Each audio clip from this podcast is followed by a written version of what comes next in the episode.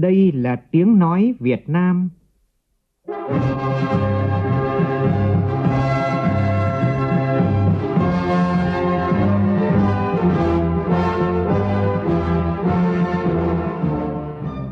là tiếng nói Việt Nam, phát thanh từ Hà Nội, thủ đô nước Cộng hòa xã hội chủ nghĩa Việt Nam.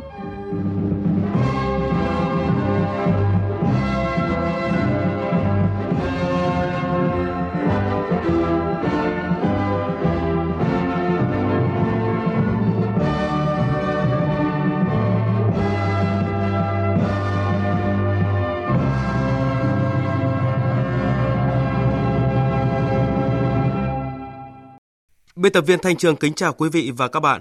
Mời quý vị và các bạn nghe chương trình Thời sự trưa của Đài Tiếng Nói Việt Nam với những nội dung chính sau đây. Thủ tướng Nguyễn Xuân Phúc dâng hương tại tượng đài Quang Trung Nguyễn Huệ và đền thờ Hoàng đế Quang Trung nhân kỷ niệm 232 năm chiến thắng Ngọc Hồi Đống Đa. Ngày đầu Hải Dương thực hiện giãn cách xã hội toàn tỉnh, hầu hết người dân tự giác tuân thủ nghiêm, chung sức đẩy lùi dịch bệnh COVID-19. Hà Nội, Quảng Ninh và nhiều địa phương khác cũng tăng cường biện pháp phòng chống dịch sau Tết với quyết tâm không để dịch bùng phát. Việt Nam chia sẻ kinh nghiệm thúc đẩy phát triển xã hội thông qua công nghệ số tại Liên Hợp Quốc. Thế giới kêu gọi quân đội Myanmar phản ứng kiềm chế trước các cuộc biểu tình. Anh phát hiện thêm biến chủng mới đáng ngại hơn chủng của virus SARS-CoV-2 trong bối cảnh nhiều nước vẫn đang chật vật đối phó với biến thể cũ từ Anh.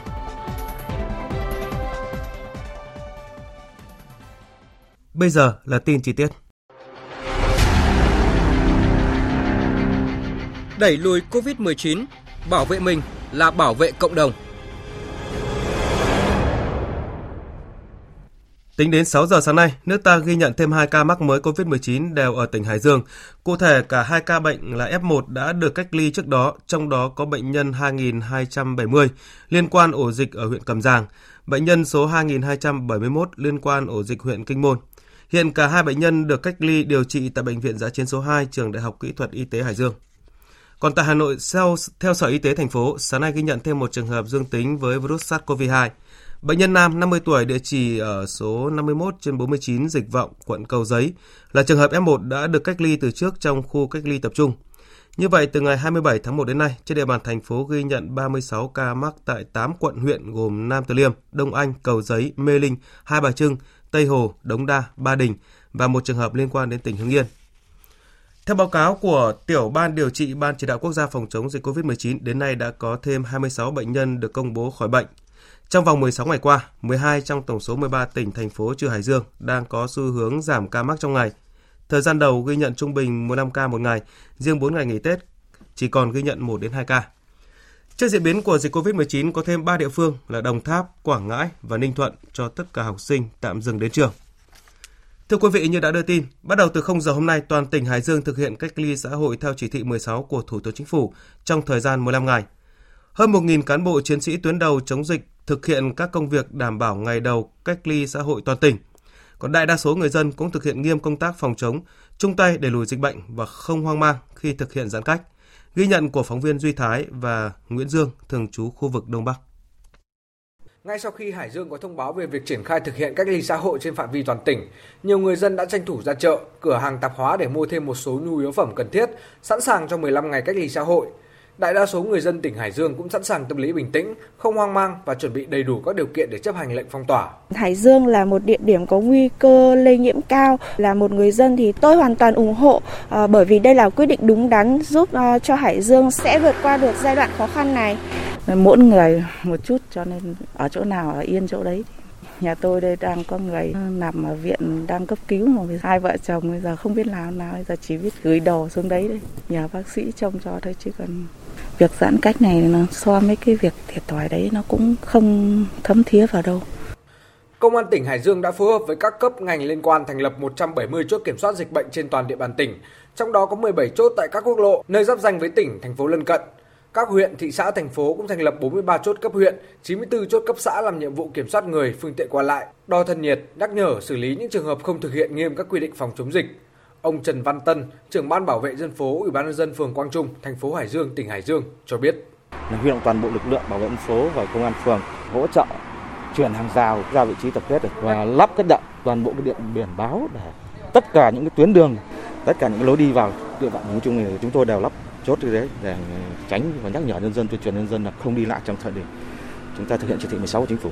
Khi mà được thông báo của hệ thống loa đài của khu dân cư ấy, người dân ủng hộ anh em rất nhiều, cũng giúp đỡ anh em rất nhiều. Qua cái đợt một, đợt hai đến đợt ba này ý thức người dân người ta cũng hết sức hợp tác. Tỉnh Hải Dương cũng vừa ra văn bản thông báo về việc hạn chế phương tiện và phân luồng giao thông trên địa bàn toàn tỉnh để thực hiện cách ly xã hội theo chỉ thị 16. Theo đó, kể từ 0 giờ hôm nay 16 tháng 2, tỉnh Hải Dương sẽ hạn chế các phương tiện lưu thông trên các quốc lộ 5, 18, 38, 38B, 17B và 37 đoạn qua địa bàn tỉnh này. Theo ghi nhận, các chốt kiểm soát trên địa bàn tỉnh đã cơ bản đi vào ổn định, được bố trí đầy đủ phương tiện, cơ sở vật chất cho đội ngũ cán bộ làm nhiệm vụ. Mỗi chốt sẽ duy trì từ 5 đến 6 cán bộ bao gồm nhiều lực lượng như công an, quân đội, y tế, thanh niên tình nguyện, túc trực 24 trên 24, kiểm soát chặt chẽ người và phương tiện ra vào. Anh Vũ Thanh Sơn, cán bộ trung tâm y tế huyện Cẩm Giàng, tỉnh Hải Dương nói: Mọi người tham gia chống dịch tuy là có vất vả nhưng mà vẫn phải vì cái ờ, bảo vệ an toàn của người dân và cũng ờ, toàn xã hội. Thì dù có là giãn cách ờ, dài hơn nữa thì chúng mình cũng cố gắng phải làm hết mình để sức khỏe của người dân được an toàn nhất. Vâng thì cũng là tự hào là mình đã đóng góp một cái phần rất nhỏ cái công sức của mình bỏ ra để phòng chống dịch. Theo yêu cầu của Ủy ban Nhân dân tỉnh Quảng Ninh, từ 0 giờ sáng nay, người từ tỉnh ngoài vào Quảng Ninh phải thực hiện cách ly tập trung tự trả phí. Người đến từ Hải Dương và các ổ dịch khác thực hiện cách ly tập trung theo hình thức tự trả phí. Các doanh nghiệp, cơ sở, đơn vị tự bố trí phương tiện đón người lao động về Quảng Ninh sau kỳ nghỉ Tết và tổ chức cho người lao động xét nghiệm COVID-19. Sau khi có kết quả âm tính mới được đi làm trở lại cán bộ, công chức, viên chức và người lao động của cơ quan nhà nước phải xét nghiệm COVID-19 và chỉ được đi làm trở lại khi có kết quả âm tính. Các trường hợp đến Quảng Ninh từ các vùng không có dịch phải có giấy chứng nhận xét nghiệm COVID-19 âm tính trong giai đoạn từ 3 đến 7 ngày trước khi vào tỉnh. Trường hợp không có giấy xét nghiệm phải thực hiện cách ly và theo dõi y tế tại nhà đủ 14 ngày. Đối với người Quảng Ninh đi các địa phương khác thì được phép ra khỏi tỉnh, nhưng khi quay lại phải thực hiện các quy định như đối với người từ tỉnh ngoài vào Quảng Ninh. Tại 12 chốt kiểm soát giáp với các tỉnh, thành phố áp dụng toàn bộ khai báo điện tử, người qua lại phải xuất trình đủ chứng minh thư nhân dân hoặc thẻ căn cước công dân hay giấy tờ tương đương kèm theo sổ hộ khẩu hoặc sổ đăng ký tạm trú. Cũng từ 0 giờ sáng nay, thành phố Hà Nội thực hiện việc đóng cửa quán ăn đường phố, trà đá, cà phê, điểm di tích, đền chùa để ngăn nguy cơ dịch bệnh COVID-19 lây lan. Đây là biện pháp mạnh tiếp theo của thủ đô sau khi phát hiện ca bệnh người Nhật Bản. Ghi nhận của phóng viên Việt Cường ngay trong buổi sáng nay. Theo ghi nhận của phóng viên Đài Tiếng Nói Việt Nam, trong ngày đầu tiên thực hiện quyết định của thành phố, các hàng quán tại trung tâm thủ đô đồng loạt đóng cửa nhằm ngăn chặn sự lây lan của dịch Covid-19. Do hàng quán đóng cửa nên nhiều tuyến đường phố của thủ đô cũng trở nên vắng vẻ yên tĩnh. Tại các cửa hàng bán đồ ăn nhanh như pizza, mì Ý, gà KFC, khách đến ăn cũng không nhiều như trước, phần lớn là khách hàng đến mua và mang về ăn. Các quán trà đá vỉa hè vốn là đặc sản của thành phố Hà Nội hôm nay cũng đã dừng hoạt động. Ông Trần Văn Hùng ở quận Cầu Giấy và ông Nguyễn Văn Minh ở quận Đống Đa cho biết. Theo tôi là như thế là rất rất đúng đấy. Vâng. Chứ tình hình dịch bệnh bây giờ dân tình người ta cũng lo quá. Phố xá vắng lắm. Vâng. Ở chỗ tôi cũng thế vắng lắm. Từ nhà chú đến trên khu của chú có hàng quán có mở không ạ? Ờ, cà phê, hàng nước mà thứ là không có. À. Đi nói chung là dân tình họ cũng chấp hành nhiều. À. Cũng chấp hành chứ không phải là không. À. Tốt lắm. Kể từ cái lệnh ờ, cấm ờ, của thành phố từ hôm qua đến hôm nay thì tôi thấy tình hình các quán trà phạt trà đá cũng như là cà phê ở kể cả với quán cà phê quen mà khi tớ uống cà triệu vương hôm nay đi qua thì nó ông đóng cửa hết. Nói chung tình hình dân trí năm nay thì thực hiện cái chủ trương của thành phố là tương đối tốt. Dạ vâng. rất nghiêm các hàng các đều đóng cửa đối với công tác phòng dịch thì cái chủ trương này ờ, rất triệt để còn như vậy thì mới thực hiện tốt cái chủ trương của thủ tướng tốt cho người dân được nó không bị ảnh hưởng ờ, như là của các nước trên thế giới để cho cuộc sống sớm trở bình thường tốt hơn. Tại các tuyến phố ở trung tâm Hà Nội như Mã Mây, Lương Ngọc Quyến, Tạ Hiện, Đào Duy Từ, Ba Triệu, Bảo Khánh luôn là địa điểm thu hút rất đông du khách tới vui chơi uống cà phê, nhưng đến sáng nay đều đã đồng loạt đóng cửa. Ông Nguyễn Như Hán, chủ quán cà phê số 1 phố Nhà Thờ, quận Hoàn Kiếm cho biết. Quá là phun thuốc tổng vệ sinh lau chùi sạch sẽ, phải làm nghiêm túc. Ai tham thì bán hàng là mình không nên đấy vì ờ, cộng đồng là chính là quan trọng dạ. một lợi ích nhỏ không ai cần Vâng, vâng. Thế là hôm qua thực hiện cái đó chỉ nhà hiện đúng giờ 12 giờ tổng vệ sinh vâng. luôn phun thuốc tất cả khử trùng che đậy hết hàng hóa là xong hết rồi. Vâng, nhà Bắc thế khi nếu mà mở thì nếu mà khi nào thì có phải lệnh có lệnh của chính phủ thì mình mới mở chứ chưa thành phố chưa cho mở thì ai mở cộng đồng này tất cả là vì cộng đồng hôm qua một ờ, ấy cái này là dịch chết buôn bán cả năm mình phải thực hiện đúng ờ, chính sách của chính phủ. Ngay sau khi chỉ đạo của thành phố có hiệu lực đã được người dân Hà Nội đánh giá cao. Vì đây là vì sức khỏe của cộng đồng. Rồi anh thấy chủ trương của thành phố Hà Nội mà cấm hết cái này để chống dịch bệnh thì có ý nghĩa như nào với đảm bảo sức khỏe người dân ạ? À ngày thứ nhất này là chúng ta nhìn góc độ là, là cộng đồng thì là mọi người hãy vì nhau thì là ai cũng thế thôi thì tự bảo vệ lấy mình. Nhưng mà bây giờ nhà nước làm sao mà gánh vác hết được nếu mà người dân không đồng lòng người dân đồng lòng là yên tâm. Ngay bản thân tôi cũng thế thôi mình cũng là một cộng đồng. Hãy vì mọi người hết. Hãy chấp hành thế thôi chả có vấn đề gì cả. Còn như mọi khi thì đúng là vẫn ờ, người ta vẫn ngồi người ta bán hàng dân vẫn uống nước cà phê cà pháo tràn lan về vỉa hè. Còn sau khi có cái lệnh của thành phố thì người dân rất chấp hành không có tình trạng bán hàng bừa bãi nữa. Bên cạnh việc tạm đóng cửa các quán ăn đường phố, quán trà đá, cà phê, Hà Nội cũng đã yêu cầu tạm dừng mở cửa các cơ sở di tích, đình chùa tôn giáo từ 0 giờ ngày hôm nay. Trung tâm Kiểm soát bệnh tật thành phố Hồ Chí Minh thông tin hành khách đi từ các sân bay Nội Bài, Vân Đồn, Cát Bi khi tới sân bay Tân Sơn Nhất sẽ được lấy mẫu dịch hầu họng tầm soát COVID-19. Mỗi ngày Trung tâm Kiểm soát Bệnh tật thành phố sẽ lấy 200 mẫu được lựa chọn ngẫu nhiên trong số các hành khách của các chuyến bay đến từ ba sân bay này. Đây là hoạt động nằm trong kế hoạch giám sát cộng đồng của thành phố Hồ Chí Minh. Theo Sở Y tế thành phố Hồ Chí Minh, nhằm kiểm soát chùm ca bệnh ở sân bay Tân Sơn Nhất, thành phố cũng đã tổ chức nhiều biện pháp khẩn cấp. Cụ thể, thành phố đã khẩn trương điều tra truy vết người tiếp xúc, phong tỏa tạm thời 36 địa điểm có ổ dịch để tiêu độc khử trùng và điều tra, xét nghiệm tầm soát, xét nghiệm kiểm tra gần 3.000 trường hợp F1, F2 của 35 ca bệnh và không phát hiện thêm người nhiễm bệnh. Còn theo phóng viên Gia Khang, hai ngày nay, Ban chỉ đạo phòng chống dịch bệnh COVID-19 tỉnh Bà Rịa Vũng Tàu tổ chức lấy mẫu xét nghiệm virus SARS-CoV-2 cho toàn thể cán bộ công chức viên chức, người lao động của các cơ quan trực thuộc tỉnh ủy, ủy ban nhân dân tỉnh và đơn vị ngành dọc trên địa bàn. Trong vài ngày tới, ngành y tế tiếp tục làm công tác này đối với đội ngũ cán bộ quản lý giáo viên, nhân viên của ngành giáo dục và đào tạo, các tân binh chuẩn bị nhập ngũ vào tháng 3 và cán bộ công nhân viên chức thuộc các phòng ban ở các địa phương trên địa bàn tỉnh. Đây là biện pháp nhằm sàng lọc virus SARS-CoV-2 sau kỳ nghỉ Tết Nguyên đán Tân Sửu để hạn chế thấp nhất nguy cơ lây nhiễm dịch bệnh khi lực lượng này trở lại làm việc vào ngày mai. Công an huyện Lục Ngạn, tỉnh Bắc Giang vừa xử phạt 5 triệu đồng một trường hợp trốn cách ly theo quy định rồi livestream trên mạng xã hội. Đó là trường hợp nữ trú tại thôn Trại Mật, xã Tân Quang. Trước đó, người này được xác định thuộc trường hợp phải cách ly tại nhà do có liên quan đến các ca bệnh trong vùng dịch Hải Dương, nhưng người này đã không ở nhà theo quy định. Cũng theo Công an huyện Lục Ngạn, từ đầu tháng 2 đến nay, cơ quan này tiến hành xử phạt 33 trường hợp vi phạm về quy định phòng chống dịch COVID-19 như không đeo khẩu trang khi ra ngoài, không khai báo y tế, trốn cách ly. Thời sự VOV, nhanh, tin cậy, hấp dẫn.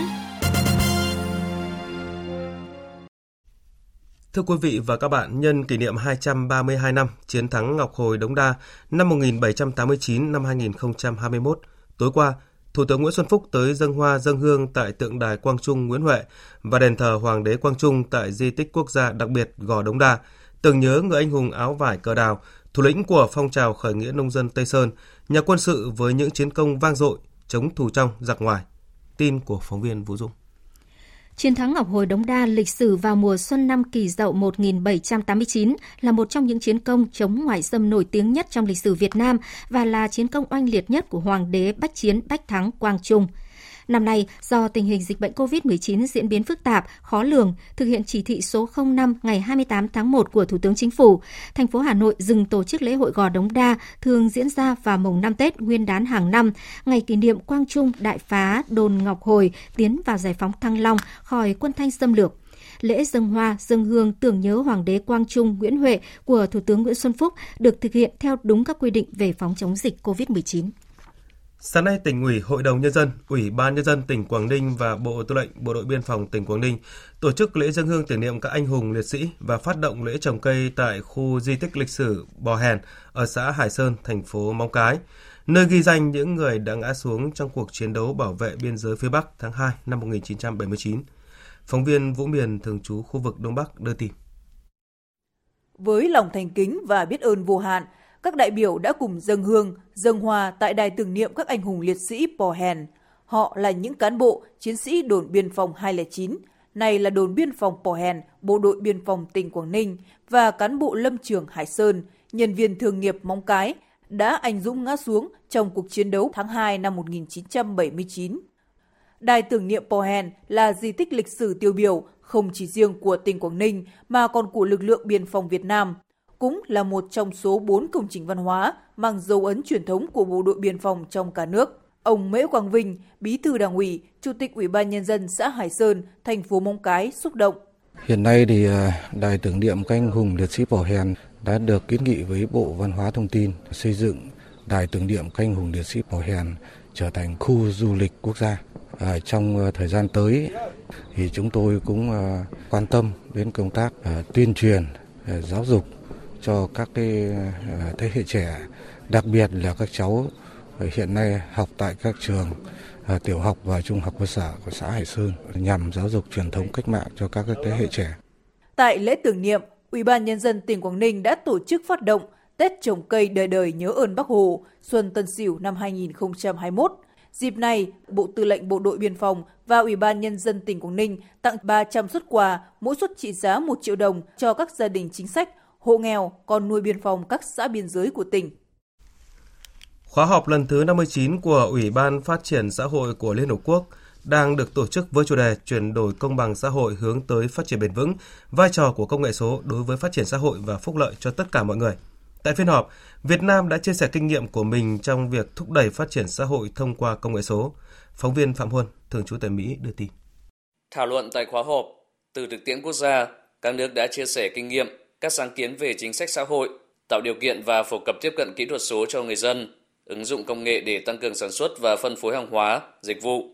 Phát biểu tại khóa họp, Đại sứ, trưởng phái đoàn Việt Nam tại Liên Hợp Quốc Đặng Đình Quý nhấn mạnh việc tranh thủ các thành tiệu của công nghệ số và giảm thiểu các tác động tiêu cực của nó sẽ giúp đẩy nhanh việc thực hiện chương trình nghị sự 2030 về phát triển bền vững.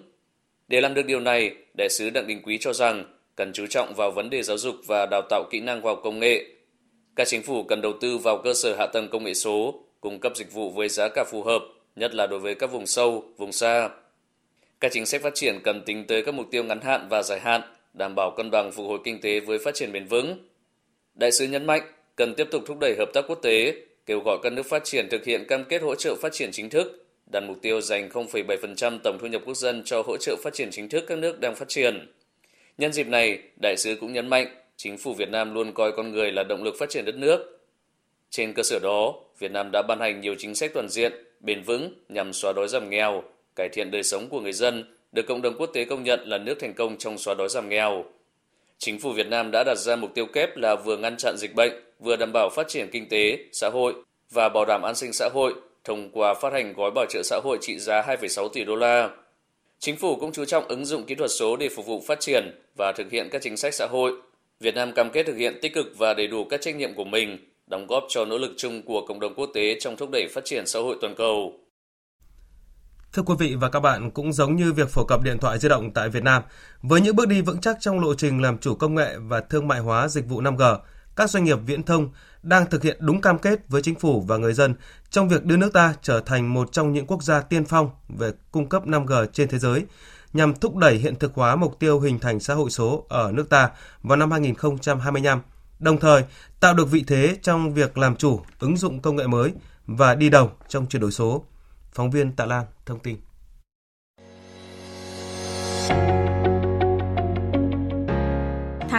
2019, nhà mạng đầu tiên tại Việt Nam thực hiện cuộc gọi 5G đầu tiên với tốc độ kết nối mạng di động đạt từ 1,5 cho đến 1,7 gigabit trên giây. Tốc độ mạng 5G của Việt Nam vượt xa tốc độ giới hạn lý thuyết của mạng 4G, tương đương với tốc độ của các quang thương mại. Chỉ sau đó 4 tháng, tháng 9 năm 2019, Việt Nam công bố phát sóng thử nghiệm 5G. Tiếp đến, tháng 1 năm 2020, thực hiện cuộc gọi 5G đầu tiên trên thiết bị thu phát sóng 5G do chính Việt Nam tự nghiên cứu và sản xuất. Tháng 10 năm 2020, Việt Nam cấp phép thử nghiệm thương mại dịch vụ 5G và đến cuối tháng 11 năm 2020, nhà mạng đầu tiên của Việt Nam chính thức kinh doanh thử nghiệm 5G.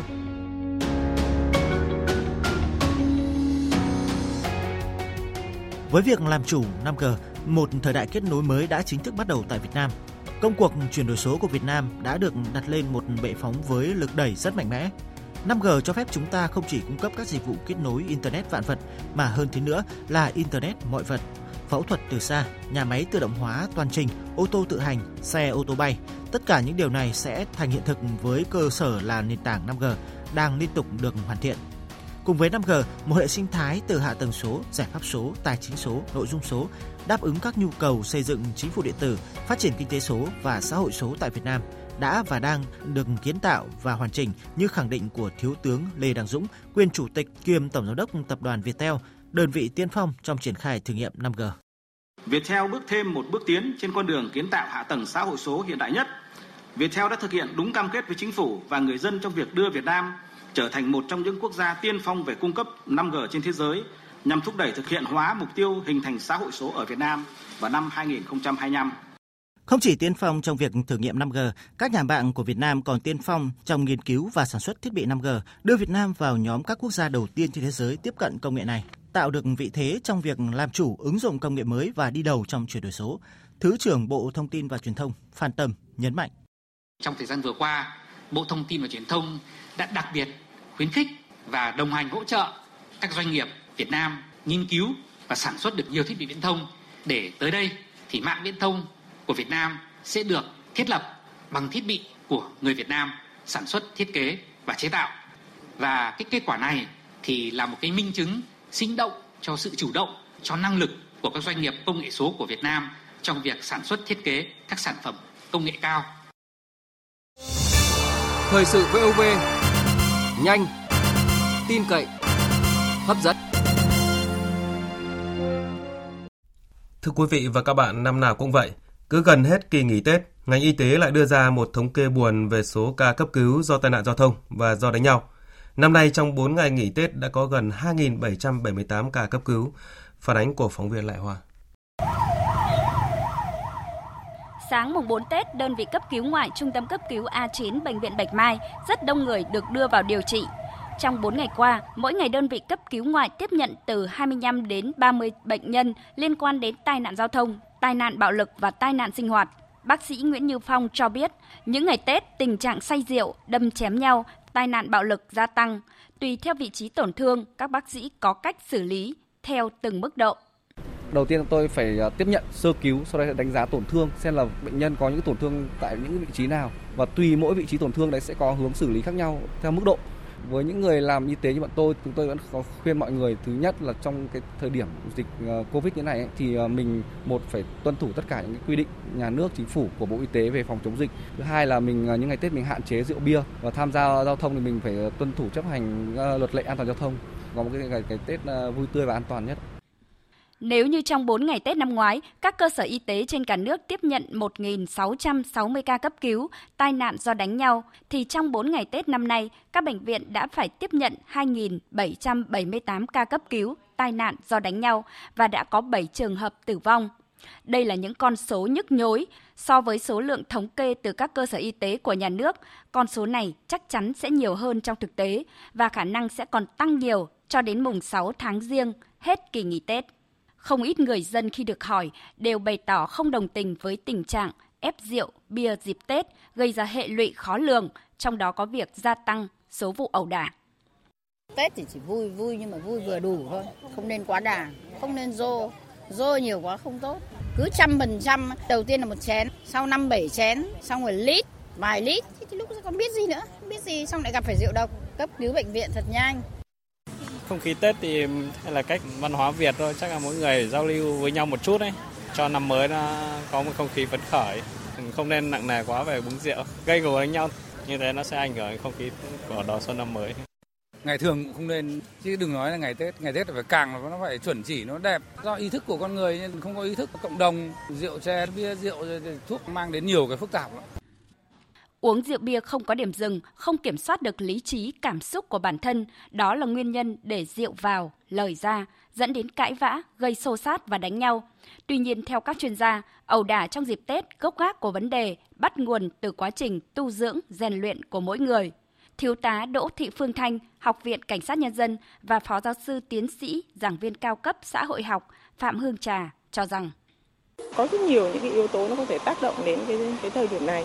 Và cái việc mà tính cách của những người trong cuộc tại cái thời điểm đó và sử dụng lời lẽ, rồi là cái hành vi ứng xử giữa mọi người với nhau, nó cũng là một trong những cái ờ, xúc tác dẫn đến những cái mâu thuẫn nó có thể đẩy lên cao và dẫn đến những cái tình trạng và cái hậu quả rất là đáng tiếc và đáng ngại việc mà ẩu đả ngày Tết ấy, cái hành vi đấy thì nó có rất là nhiều những cái nguyên nhân. Nguyên nhân chủ quan có nghĩa là từ hành vi của mỗi một cái cá nhân. Đôi khi đấy là do sự sĩ diện của bản thân, à, một câu nói và không kiểm soát được hành vi của mình dẫn đến những cái vụ ẩu đả. Nó cũng có thể đấy là do cái quá trình mà giáo dục của mỗi bản thân, tức là tự giáo dục ấy, không có tự có khả năng kiểm soát được hành vi của bản thân mình. Chuyển sang các tin đáng chú ý khác, sau những ngày nghỉ Tết, các thành viên trong hợp tác xã dệt thổ cầm tân Bông ở thành phố Buôn Ma Thuột, tỉnh Đắk Lắk bước vào một năm lao động sản xuất mới, kịp cung cấp cho các đơn hàng trong năm. Phóng viên Hờ Xíu thường trú khu vực Tây Nguyên thông tin. Sau những ngày nghỉ Tết, chị Hờ Giam Buôn Krong ở Buôn Chưỡi Bông, xã Ea Cao, thành phố Buôn Ma Thuột trở về với công việc quen thuộc là dệt thổ cẩm tại hợp tác xã dệt thổ cẩm Tân Bông. Chị Hờ Giam cho biết, đây là công việc tạo thu nhập ổn định cho chị trong suốt 15 năm qua. Trong gia đình chị hiện nay, cả ba thế hệ đều biết dệt thổ cẩm và có 5 người đang là thành viên của hợp tác xã dệt thổ cẩm. Chị Hà Dâm kể. Cùng học ở đây họ mở nghề nó mở thằng mình biết mình dệt, mình kéo sợi mình biết hết. Về nhà mình chỉ cho em mình, em mình hai đứa học không biết. Sau đó là ờ, tiếp thứ ba thì con hai đứa cũng biết dệt để mình yêu nghề của mình mà à, về nhà thì mình làm ruộng làm rẫy thì rẫy ở nhà cũng ít cũng nhỏ thì làm rẫy cũng làm ruộng. Thì sau đó là mình vô hợp tác xã mình làm ở đây luôn. Về nhà thì dệt bằng tay ở đây là mình làm ăn lương ở đây luôn làm dệt bằng máy. Được thành lập từ năm 2003 ban đầu hợp tác xã dệt thổ cẩm Tân Bông chỉ có 10 thành viên. Đến nay số thành viên đã lên đến 45 người. Tập hợp các chị em người ED từ các buôn trong xã E Cao, thành phố Buôn Ma Thuột. Doanh thu của hợp tác xã trong năm vừa qua đạt 1,2 tỷ đồng. Thu nhập bình quân của các thành viên đạt từ 3,2 đến 3 triệu rưỡi đồng mỗi tháng. Bước vào những ngày làm việc đầu tiên trong năm mới, các thành viên của hợp tác xã đều phấn khởi, đặt nhiều kỳ vọng cho một năm sản xuất thuận lợi và hiệu quả. Chị Hờ Tiêm Buôn Giá, thành viên hợp tác xã, chia sẻ. Trong năm mới thì cầu mong sự vui vẻ, bình an cho cả gia đình, sức khỏe cho các thành viên. Cùng với đó thì cũng hy vọng công việc của hợp tác xã sẽ phát triển hơn nữa, đến với các khách hàng ở các nơi để họ biết đến sản phẩm do hợp tác xã làm ra, từ đó giúp cho việc kinh doanh, giới thiệu và quảng bá sản phẩm được dễ dàng, thuận lợi hơn. Tham gia hợp tác xã, nhiều chị em người ED ở xã E Cao, thành phố Buôn Ma Thuột đã có được công việc tăng thêm thu nhập, tận dụng hết thời gian nhàn rỗi, Đồng thời, công việc dệt thổ cẩm và sản phẩm thủ công truyền thống không bị mai một theo thời gian mà được phát triển gắn với đời sống hiện đại. Những động lực ấy góp phần thúc đẩy những tấm lòng yêu nghề, yêu văn hóa truyền thống ngày càng được cổ vũ. Từ đó góp phần để thổ cẩm của người ED vẫn được bảo tồn và đưa vào đời sống, làm đẹp thêm cho đời, cho người, cho những mùa xuân mới. Tính đến hết tháng 1, Cục Thuế tỉnh Quảng Nam thu ngân sách hơn 3.200 tỷ đồng, đạt 22% dự toán Bộ Tài chính giao – tăng gần 65% so với số thu đạt được cùng kỳ năm ngoái. Đây là kết quả đáng mừng, khởi đầu thuận lợi cho một năm thu ngân sách được dự báo là tiếp tục gặp nhiều khó khăn. Theo Cục Thuế tỉnh Quảng Nam, đóng nhiều vào ngân sách trong tháng 1 là khối kinh tế ngoài nhà nước chiếm đến hơn 73% tổng số thu, trong đó tập đoàn ô tô Chu Lai Trường Hải đóng góp gần 2.200 tỷ đồng. Ngoài ra, một số doanh nghiệp có số nộp ngân sách tăng trưởng hơn so với cùng kỳ năm trước như công ty cổ phần Đạt Phương, công ty Number One Chu Lai, công ty cổ phần kính nổi July Indepco. Hôm nay mùng 5 Tết, nhiều nông dân xuống đồng sản xuất mang theo mong ước một năm mới mùa màng bội thu. Tổng hợp của phóng viên Minh Long. Tranh thủ thời tiết nắng ấm, vạc lại bờ dẫn nước vào ruộng, chuẩn bị gieo cấy, bà Nguyễn Thị Thu và chị Phạm Thị Thủy ở thôn Đồng Lạc, xã Hợp Hưng, huyện Vụ Bản, tỉnh Nam Định, tranh thủ xuống đồng. Bởi đối với nông dân, việc xuống đồng ngày đầu năm mới cũng quan trọng như ngày xuất hành, chọn ngày giờ đẹp tiết trời thuận lợi và lòng người phấn khởi để có một mùa vụ bội thu. Việc nào thì vẫn cứ về việc đấy thôi. Tết thì vẫn cứ phải lo Tết mà ruộng thì vẫn cứ phải chuẩn bị tư thế sẵn sàng. Nhà tôi thì hiện giờ là một mẫu tư ruộng bà quãi là cũng làm ổn định rồi. Kế hoạch mùng 4 đến mùng 10 là chúng tôi xuống nương. Toàn bộ là bắc thơm. Vòng muốn là sang năm mới là khỏe mạnh này để bắt tay vào cái công việc ờ, cho tốt. Hai nữa là mong là nhà nước cũng quan tâm đến cấy hái xong mà chúng tôi mong muốn nhất là cái nước nôi. Vừa phòng chống dịch COVID-19 vừa đảm bảo sản xuất, ông Nguyễn Tấn Phát, Chủ tịch Ủy ban nhân dân xã Lê Lợi, huyện Thường Tín, thành phố Hà Nội cho biết, một số nông dân đã tranh thủ thăm đồng, gỡ bỏ ni lông che phủ trên diện tích mạ, chuẩn bị diện tích để gieo cấy lúa vụ xuân. Xã Lê Lợi thì vẫn là một xã nông nghiệp. Trong lúc này là mình phải thực hiện nhiệm vụ kép, vừa phòng chống dịch và vừa phát triển kinh tế xã hội. Theo lịch của cấp trên thì xã cũng đã triển khai đầy đủ kế hoạch giải phóng đất rồi là gieo mạ để cho nhân dân sản xuất vụ xuân. Theo kế hoạch, vụ đông xuân 2020-2021, các tỉnh Trung Du và Đồng bằng Bắc Bộ sẽ gieo cấy khoảng 522.000 ha. Đảm bảo đủ nước phục vụ gieo cấy, đơn vị quản lý khai thác công trình thủy lợi ở các địa phương đã tăng cường vận hành công trình đưa nước lên ruộng từ nguồn nước đã tích trữ trong hệ thống kênh mương, nguồn nước sẵn có trong nội địa và nguồn nước sông nếu đủ điều kiện vận hành. Ông Nguyễn Văn Tỉnh, Tổng cục trưởng Tổng cục Thủy lợi cho biết, dự kiến đến trước đợt 3 lấy nước đổ ải, từ ngày 22 tháng 2 đến 27 tháng 2, diện tích có nước gieo cấy lúa vụ đông xuân khu vực Trung Du và Đồng Bắc Bắc Bộ sẽ tăng từ 10% đến 15%, đạt mức trung bình toàn khu vực từ 90% đến 95%, tạo điều kiện thuận lợi để nông dân gieo cấy. Theo truyền thống của nông dân đồng bằng sông Hồng thì cứ sau Tết lập xuân là người dân xuống đồng để cấy. Cho nên chúng ta cũng cần phải lưu ý để mà công tác lấy nước cũng như chuẩn bị gieo cấy cho nó phù hợp. Đợt 3 là giữ cái mực nước ở Sơn Tây là 2 mét rưỡi trở lên và tập trung chủ yếu cho vùng Hà Nội đảm bảo mục tiêu tất cả đủ nước gieo cấy của những khu vực mà chúng ta là cần canh tác trong năm nay. Trước tình hình dịch COVID-19 có những diễn biến phức tạp tại một số địa phương, Bộ Nông nghiệp và Phát triển nông thôn cũng đã có công điện đề nghị Ủy ban dân các tỉnh thành phố chủ động triển khai các giải pháp ứng phó với những khó khăn về sản xuất, cung ứng và tiêu thụ nông sản trong thời gian sắp tới. Nhận định về vụ đông xuân năm 2020-2021, Thứ trưởng Bộ Nông nghiệp và Phát triển nông thôn Nguyễn Hoàng Hiệp cho rằng trên cơ sở điều hành lấy nước đổ ải cũng như sự quyết liệt của chính quyền địa phương và nông dân cùng gieo cấy trong không thể vụ, dự kiến vụ đông xuân năm nay sẽ tiếp tục được mùa. Năm nay là một cái năm mà được ải bởi vì là khi mà các địa phương chỉ đạo cày xong rồi thì chúng ta có một cái đợt nắng và khô. Và được ải như thế này cộng với lại các địa phương ấy biết lấy nước ủ ải tốt ấy, thì chúng tôi khẳng định với cái điều hành sản xuất như thế đấy thì chúng ta sẽ có một cái vụ đông xuân ở bằng sông này tiếp tục được mùa. Khuyến cáo các địa phương ấy là ủ ải đúng quy định. Thứ hai ấy là cố gắng chuyển mạnh từ cái gieo xạ thành cấy bình thường. Sự tích cực chủ động bắt tay và sản xuất ngay những ngày đầu xuân mới Tân Sửu của bà con nông dân sẽ góp phần quan trọng để các địa phương vượt qua khó khăn của dịch Covid-19 cũng như thực hiện thắng lợi mục tiêu hướng đến một nền nông nghiệp hiện đại, bền vững với những mùa vàng bội thu.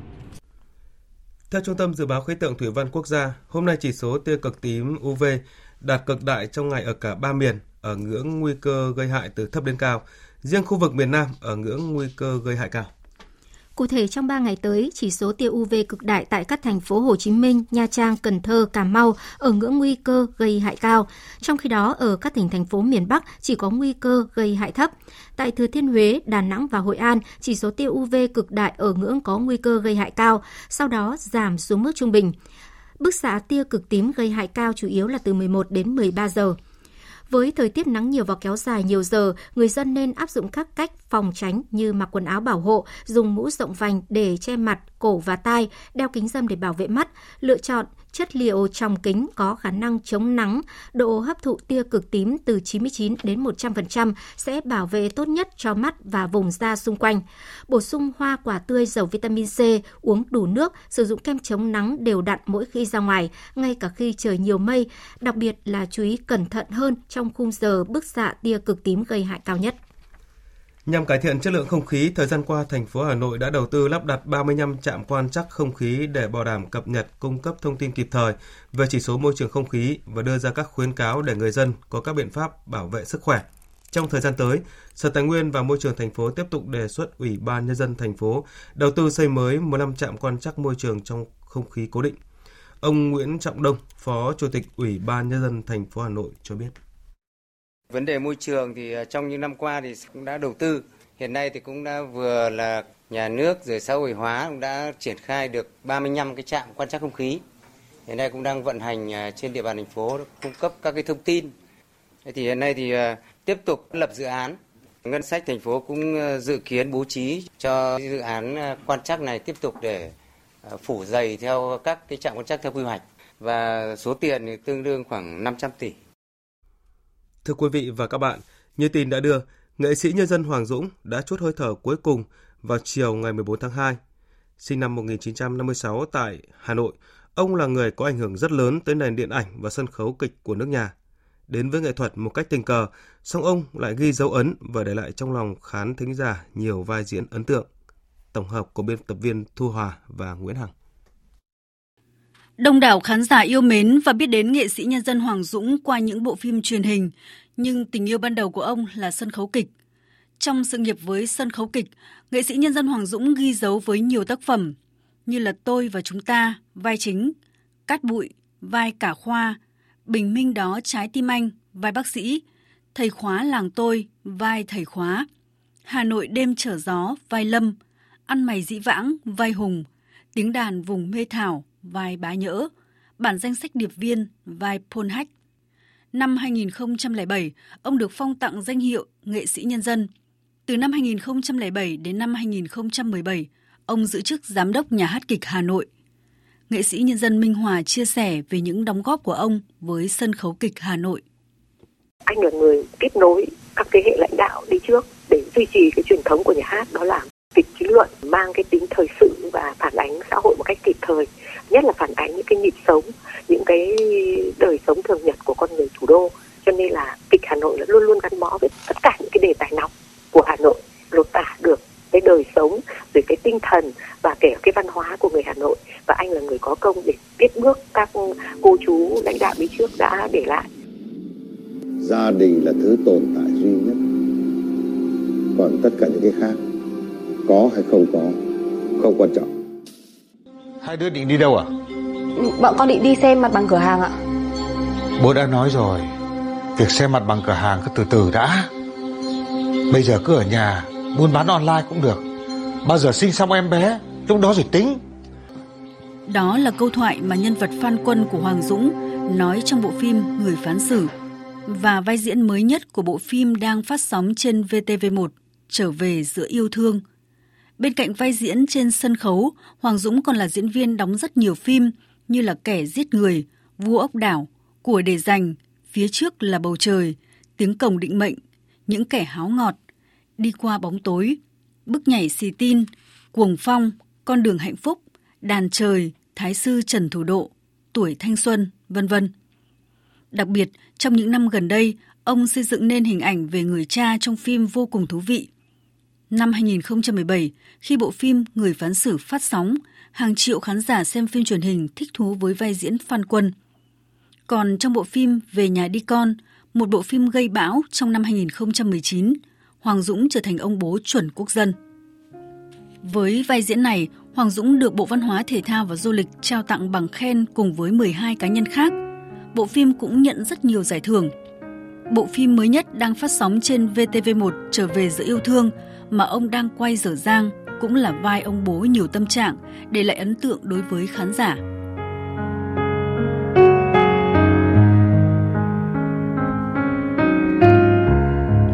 Trước sự ra đi của nghệ sĩ nhân dân Hoàng Dũng, hàng loạt đồng nghiệp đã bày tỏ lòng tiếc thương với nam diễn viên gạo cội. Diễn viên Thu Quỳnh bật khóc nức nở khi chia sẻ, cô gọi nghệ sĩ nhân dân Hoàng Dũng là ba với sự yêu thương và kính trọng. Thu Quỳnh chia sẻ hình ảnh nghệ sĩ nhân dân Hoàng Dũng trên trang cá nhân. Cùng với đó, nữ diễn viên xúc động viết Tạm biệt ba của con, ông của bé, người đã luôn ân cần yêu thương mẹ con con. Hoài bão và đam mê của ba, chúng con sẽ tiếp bước trên trang cá nhân, diễn viên Bảo Thanh xúc động. Vĩnh biệt bố, nghệ sĩ nhân dân Hoàng Dũng. Còn với diễn viên Quốc Trường, anh viết trên trang cá nhân. Bố ơi, con không thể nào tin được là bố không còn nữa. Nghệ sĩ nhân dân Minh Hòa chia sẻ rằng suốt mấy ngày nay ngồi lật tìm những tấm ảnh, những kỷ niệm về nghệ sĩ nhân dân Hoàng Dũng, người đã đóng cặp cùng chị trên sân khấu kịch suốt 4 thập kỷ qua.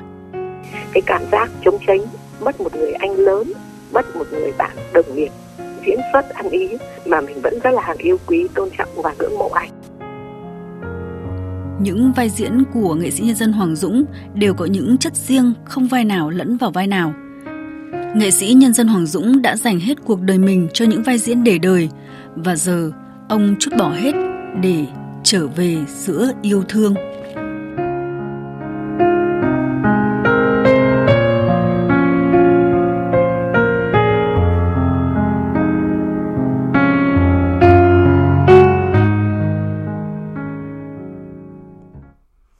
Tiếp theo chương trình Thời sự trưa là thông tin thời tiết.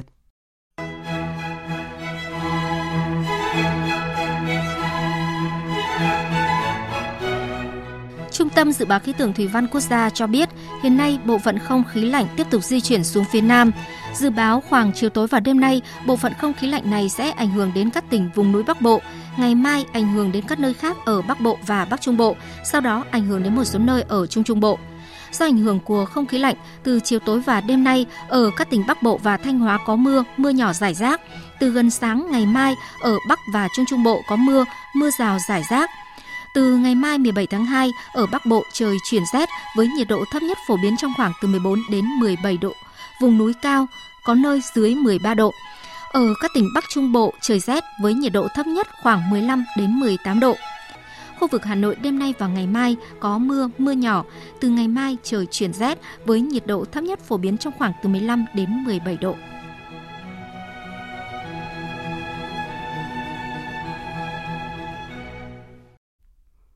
Chuyển sang phần tin quốc tế, hai ngày nay các cuộc biểu tình vẫn diễn ra tại Myanmar, song với quy mô nhỏ hơn trước đó. Quân đội được tăng cường tới các thành phố lớn với nhiều xe bọc thép được triển khai, trong khi mạng Internet bị gián đoạn liên tục. Thế giới đang kêu gọi quân đội Myanmar tránh các hành động mạnh tay với người dân, đồng thời tiến hành đối thoại ngay lập tức. Tổng hợp của biên tập viên Đình Nam. Bất chấp việc quân đội được triển khai với quy mô lớn tới các thành phố vào cuối tuần qua, một bộ phận người dân Myanmar vẫn xuống đường trong hai ngày nay. Nhiều công nhân, viên chức, các ngành nghề đã tiến hành các cuộc đình công để phản đối việc quân đội nắm quyền, đồng thời kêu gọi thả cố vấn nhà nước bà San Suu Kyi, người bị quân đội Myanmar gia hạn việc giam giữ đến ngày mai 17 tháng 2. Truyền thông quốc tế cho biết trong hai ngày 14 và 15 tháng 2, lực lượng an ninh Myanmar đã sử dụng vũ lực, vòi rồng, bắn đạn cao su để giải tán một số đám đông biểu tình. Mạng viễn thông Internet tại Myanmar đã bị cắt trong nhiều giờ đồng hồ vào sáng qua và sáng nay. Điều này đang khiến thế giới đặc biệt quan ngại, người phát ngôn Liên Hợp Quốc Farhan Haq hôm qua cho biết. Tổng thư ký Antonio Guterres đang quan ngại sâu sắc về tình hình Myanmar, bao gồm việc sử dụng vũ lực ngày càng tăng, cùng với những cảnh báo về việc triển khai thêm xe bọc thép tới các thành phố lớn. Ông kêu gọi quân đội và cảnh sát Myanmar đảm bảo quyền biểu tình hòa bình, được tôn trọng đầy đủ và người biểu tình phải được bảo vệ. Các vụ bắt giữ quan chức chính phủ, nhà báo, các nhà hoạt động dân sự liên tục đang gây ra nhiều quan ngại. Viễn thông, Internet không nên bị gián đoạn để đảm bảo quyền tự do ngôn luận, bao gồm cả quyền tiếp cận thông tin của người dân.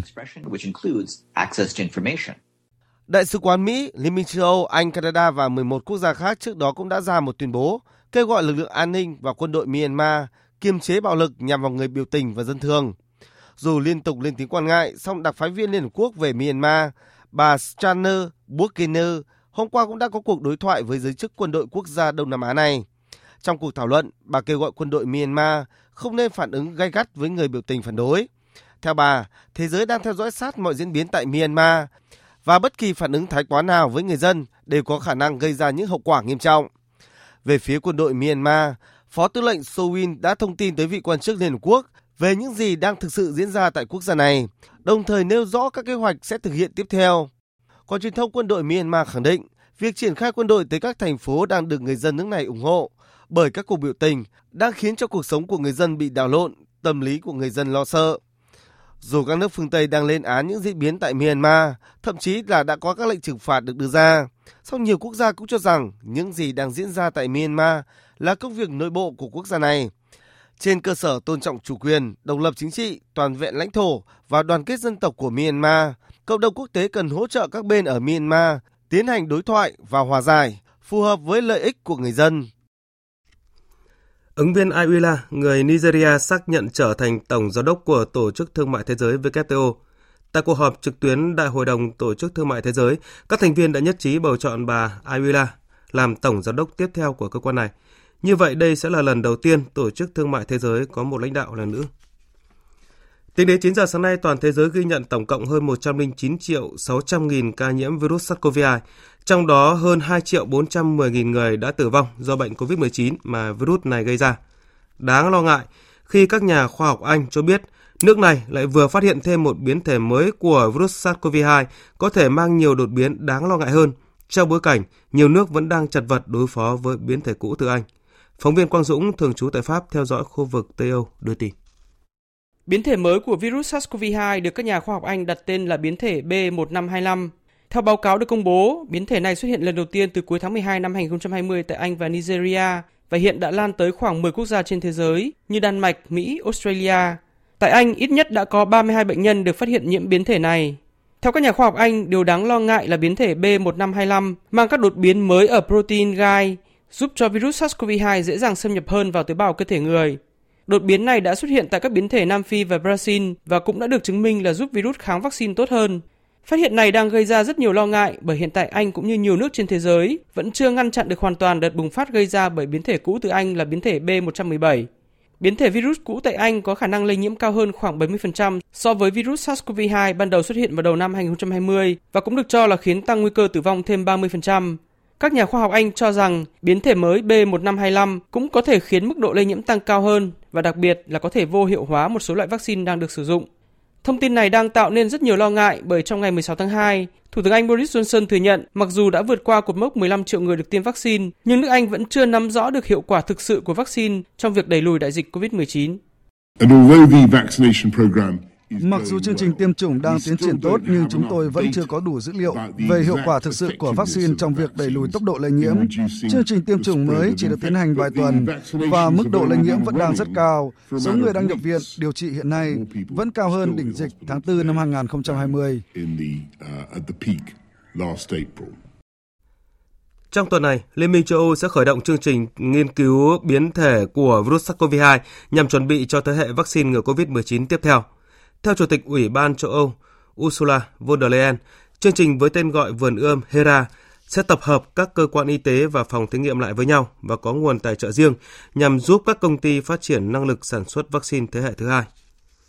Còn tại Nhật Bản, chính phủ nước này cho biết sẽ tiếm, ờ, tiến hành tiêm phòng vaccine chống virus SARS-CoV-2 bắt đầu ngay từ ngày mai. Phóng viên Bùi Hùng, thường trú tại Nhật Bản, đưa tin. Đối tượng được tiêm đầu tiên là các nhân viên y tế, sau đó là đến người cao tuổi. Nhật Bản cũng đang cân nhắc có nên hay không khi tiêm chủng cho trẻ em dưới 16 tuổi. Thủ tướng Suga Yoshihide cam kết rằng chính phủ sẽ làm hết sức để có thể sớm phân phối vaccine an toàn và hiệu quả đến với tất cả người dân. Trước đó ít ngày, chính phủ Nhật Bản cũng đã cấp phép cho loại vaccine do công ty dược phẩm Pfizer của Mỹ bào chế. Hiện thì có một số ý kiến của một số nghị sĩ cho rằng cần phải mở nhiều địa điểm để có thể tiêm chủng vaccine cho nhân dân càng nhanh càng tốt.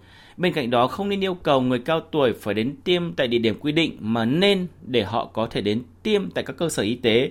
Theo ông Konotaro, người phụ trách chương trình tiêm chủng của Nhật Bản, hiện có nhiều địa phương đã lập kế hoạch sử dụng địa điểm tiêm chủng hàng loạt và các cơ sở y tế để thực hiện việc tiêm chủng. Nhiều người dân Nhật Bản cũng đang tự hỏi rằng không biết đến khi nào mình mới có thể tiêm được vaccine. Theo một số ý kiến, cùng với việc số lượng vaccine chưa có thể nhập ngay liền một lúc, việc xử lý vaccine cũng cần thời gian. Do đó có thể từ 5 đến 7 tháng sau mới có thể tiêm chủng lần lượt ừ, đến à, mọi người. Nghĩa là đến tháng 7 hoặc tháng 9 thì công việc tiêm chủng mới có thể hoàn thành. Và khi đó có người mới được tiêm. Thưa quý vị và các bạn, tại Thổ Nhĩ Kỳ có một hình thức vẽ tranh vô cùng độc đáo, có tên là Ebru, hay còn gọi là vẽ tranh trên mặt nước. Đây cũng chính là một trong những hình thức nghệ thuật độc đáo bậc nhất lịch sử hội họa của quốc gia này. Những bức tranh được vẽ theo hình thức nghệ thuật Ebru đều gợi cho người xem cảm giác vô cùng mượt mà và uyển chuyển. Công tác viên Anh Thư giới thiệu cùng quý vị và các bạn. Ebru là phương pháp vẽ tranh trên bề mặt nước tạo ra các mẫu họa tiết tương tự như đá cẩm thạch mịn. Đây là một trong những hình thức nghệ thuật lâu đời nhất của Thổ Nhĩ Kỳ, tồn tại từ thời đế chế Ottoman vào đầu thế kỷ 16. Anh Garib A, một họa sĩ vẽ tranh trên mặt nước tại Thổ Nhĩ Kỳ cho biết, bí quyết để màu vẽ có thể cô động trên mặt nước và không bị loang vào nhau nằm ở việc pha chế thêm các hợp chất để nước có một độ sánh phù hợp. Một trong những điều thú vị nhất của Eboru đó là sử dụng mật của bò để làm hỗn hợp làm ướt. Mật bò có tác dụng rất tốt trong việc giữ cho màu nổi trên bề mặt nước không bị loang vào nhau và cuối cùng là giúp cho bức tranh bám chắc trên bề mặt giấy. Ngoài ra, các cây cọ dùng để vẽ Ebru đều được làm bằng tay. Phần thân cọ được làm từ cành cây hoa hồng, trong khi phần chổi thì được làm từ lông ngựa. Nhờ đó giữ được nhiều phẩm màu trên cọ vẽ hơn. Nghệ thuật vẽ tranh trên mặt nước thường không giới hạn kỹ thuật vẽ, quá trình vẽ nghe khá đơn giản. Tuy nhiên, kỳ thực Ebru đòi hỏi rất cao sự khéo léo, kiên nhẫn cũng như tài năng sáng tạo của người nghệ sĩ. Một họa sĩ phải thực hành nhuần nhuyễn cách vẽ Ebru trong nhiều thập kỷ trước khi họ thực sự được coi là bậc thầy của nghệ thuật vẽ tranh trên mặt nước. Anh Garib A, họa sĩ vẽ tranh trên mặt nước tại Thổ Nhĩ Kỳ cho biết. Khi thưởng thức quá trình vẽ Ebru, mọi người sẽ cảm thấy thư giãn và nhẹ nhàng. Nhưng theo tôi, vẽ Ebru thực sự rất khó. Khi vẽ Ebru, các màu rất dễ bị lẫn vào nhau, do đó bạn phải thật cẩn thận trong việc kiểm soát các màu. Khi đang vẽ trên nước, rất nhiều khả năng có thể xảy ra và bạn phải học cách xử lý tình huống thật linh hoạt. Với hình thức vẽ tranh Ebru, chuyển động tự nhiên của nước tạo nên những đường nét tròn trịa, uyển chuyển kết hợp với sự tài hoa khéo léo của bàn tay người nghệ sĩ sẽ tạo nên những tác phẩm đáng kinh ngạc.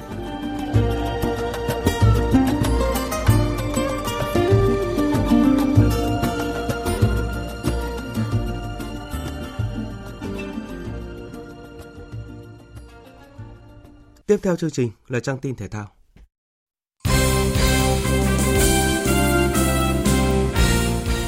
Thưa quý vị và các bạn, năm nay là một năm bận rộn đối với bóng đá Việt Nam ở các giải trong nước lẫn các sân chơi quốc tế. Trong đó có một số đấu trường quan trọng như vòng loại thứ hai World Cup 2022, AFF Cup, SEA Games, vòng loại U23 châu Á, vòng loại giải bóng đá nữ thế giới 2023, giải vô địch nữ Đông Nam Á. Để hướng đến SEA Games 31, giải bóng đá nữ Đông Nam Á 2021 cũng như vòng loại giải bóng đá nữ thế giới 2023, đội tuyển nữ Việt Nam đã có đợt tập trung đầu tiên trong tháng 1 năm 2021. Huấn luyện viên Mai Đức Trung chia sẻ về kế hoạch tiếp theo của đội tuyển nữ Việt Nam trong năm nay. Tôi sẽ luôn luôn sẽ trẻ hóa đội hình và kết hợp với những vận động viên lớn tuổi. Cái ở đây chúng ta phải có những gương mặt mới trong đội tuyển. Thì lúc ấy mới tạo điều kiện cho các bạn được. Có những vận động viên rất là tốt rồi. Nếu chúng ta không gọi các bạn lên, không mời các bạn lên để à, tập luyện cùng với đội tuyển chúng ta thì là rõ ràng đấy là một cái sai sót của ban huấn luyện. Chính vì thế là chúng tôi sẽ luôn luôn sẽ có những gương mặt mới ở trong cái lần tập trung tới đây. Theo dự kiến, sau khi giải vô địch nữ quốc gia kết thúc vào cuối tháng 5, đầu tháng 6, đội tuyển nữ quốc gia sẽ tập trung trở lại để chuẩn bị cho các nhiệm vụ quan trọng vào cuối năm nay, đặc biệt là SEA Games 31. Còn về kế hoạch đối với các đội tuyển quốc gia, ông Trần Quốc Tuấn, Phó Chủ tịch Thường trực Liên đoàn bóng đá Việt Nam cho biết. Ngoài những giải quốc nội tiếp tục thì chúng tôi vẫn có kế hoạch để à, đưa các đội tuyển à, trẻ của chúng ta cũng như đội tuyển quốc gia tập huấn ở nước ngoài. À, tuy nhiên cái điều kiện thì chúng ta vẫn phải chờ cái dịch Covid cái tình hình diễn biến sắp tới sẽ tăng cường hơn về lượng chuyên gia, đặc biệt là chuyên gia về thể lực cho đội tuyển nữ để thay đổi cái chất lượng trong quá trình tập huấn cũng như nâng cao những cái tố chất, những cái thể lực mà đội tuyển nữ chúng ta hướng đến những mục tiêu cao hơn. Kết thúc kỳ nghỉ Tết Nguyên đán, các đội bóng tại V-League đều hội quân để tập luyện sẵn sàng chờ thông tin chính thức từ công ty VPF về ngày thi đấu trở lại. Trước đó, vòng 3 chỉ diễn ra hai trận đấu trên sân không có khán giả. Các trận còn lại của vòng 3 buộc phải tạm dừng vì ảnh hưởng do dịch bệnh.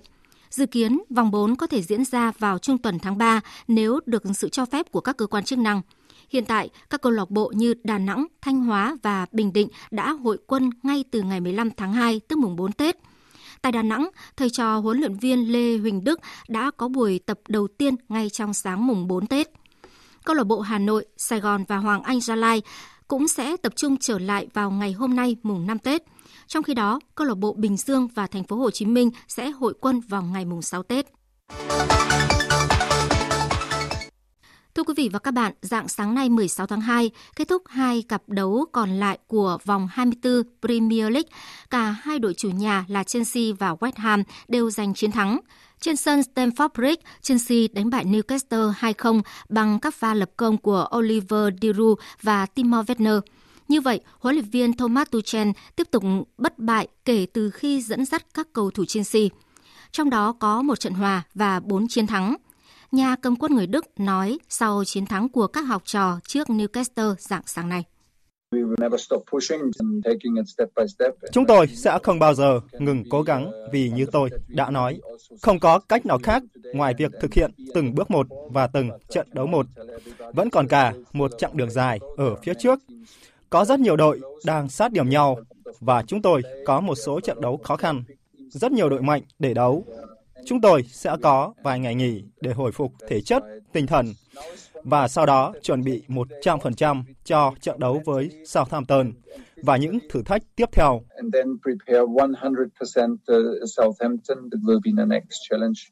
Ở trận đấu còn lại, West Ham thắng đậm Sheffield 3-0. Ba cầu thủ ghi bàn mang về chiến thắng cho West Ham là Declan Rice, Issa Diop và Brian Friedrich. Huấn luyện viên David Moyes nói về chiến thắng của các học trò. Chúng tôi đã làm được việc tuyệt vời. Chúng tôi vẫn có thể chơi tốt hơn, nhưng điều quan trọng là chúng tôi đã chiến thắng và giành 3 điểm. Hôm nay, chúng tôi đã giành được kết quả tốt, thể hiện được phong độ tuyệt vời và ghi ba bàn vào lưới của Sheffield United. Với những kết quả này, Chelsea được 42 điểm, xếp thứ tư. West Ham cũng có 42 điểm vượt qua Liverpool lên vị trí thứ 5, còn Newcastle và Sheffield đang đứng ở nửa sau trên bảng xếp hạng. Dự báo thời tiết Bắc Bộ và khu vực Hà Nội nhiều mây, chiều có mưa nhỏ vài nơi, chiều tối và đêm có mưa và mưa nhỏ rải rác, chiều gió đông nam cấp 2 cấp 3, đêm chuyển gió đông bắc cấp 2 cấp 3, vùng ven biển cấp 3 cấp 4, đêm trời rét, nhiệt độ từ 15 đến 25 độ. Vùng núi có nơi dưới 14 độ. Các tỉnh từ Thanh Hóa đến Thừa Thiên Huế nhiều mây, chiều có mưa vài nơi, trưa chiều giảm mây trời nắng. Từ gần sáng ngày mai có mưa, mưa rào rải rác. Chiều gió nhẹ, đêm gió bắc đến tây bắc cấp 2 cấp 3, trời rét, nhiệt độ từ 17 đến 25 độ. Các tỉnh ven biển từ Đà Nẵng đến Bình Thuận có mây, chiều nắng, đêm có mưa rào vài nơi, gió đông bắc cấp 2 cấp 3, phía bắc sáng sớm và đêm trời lạnh, nhiệt độ từ 17 đến 29 độ. Tây Nguyên và Nam Bộ có mây, chiều nắng, đêm không mưa, gió đông bắc đến đông cấp 2 cấp 3, nhiệt độ từ 20 đến 32 độ, miền Đông có nơi trên 32 độ. Tiếp theo là dự báo thời tiết biển. Vịnh Bắc Bộ, vùng biển từ Quảng Trị đến Quảng Ngãi có mưa rào vài nơi, tầm nhìn xa trên 10 km.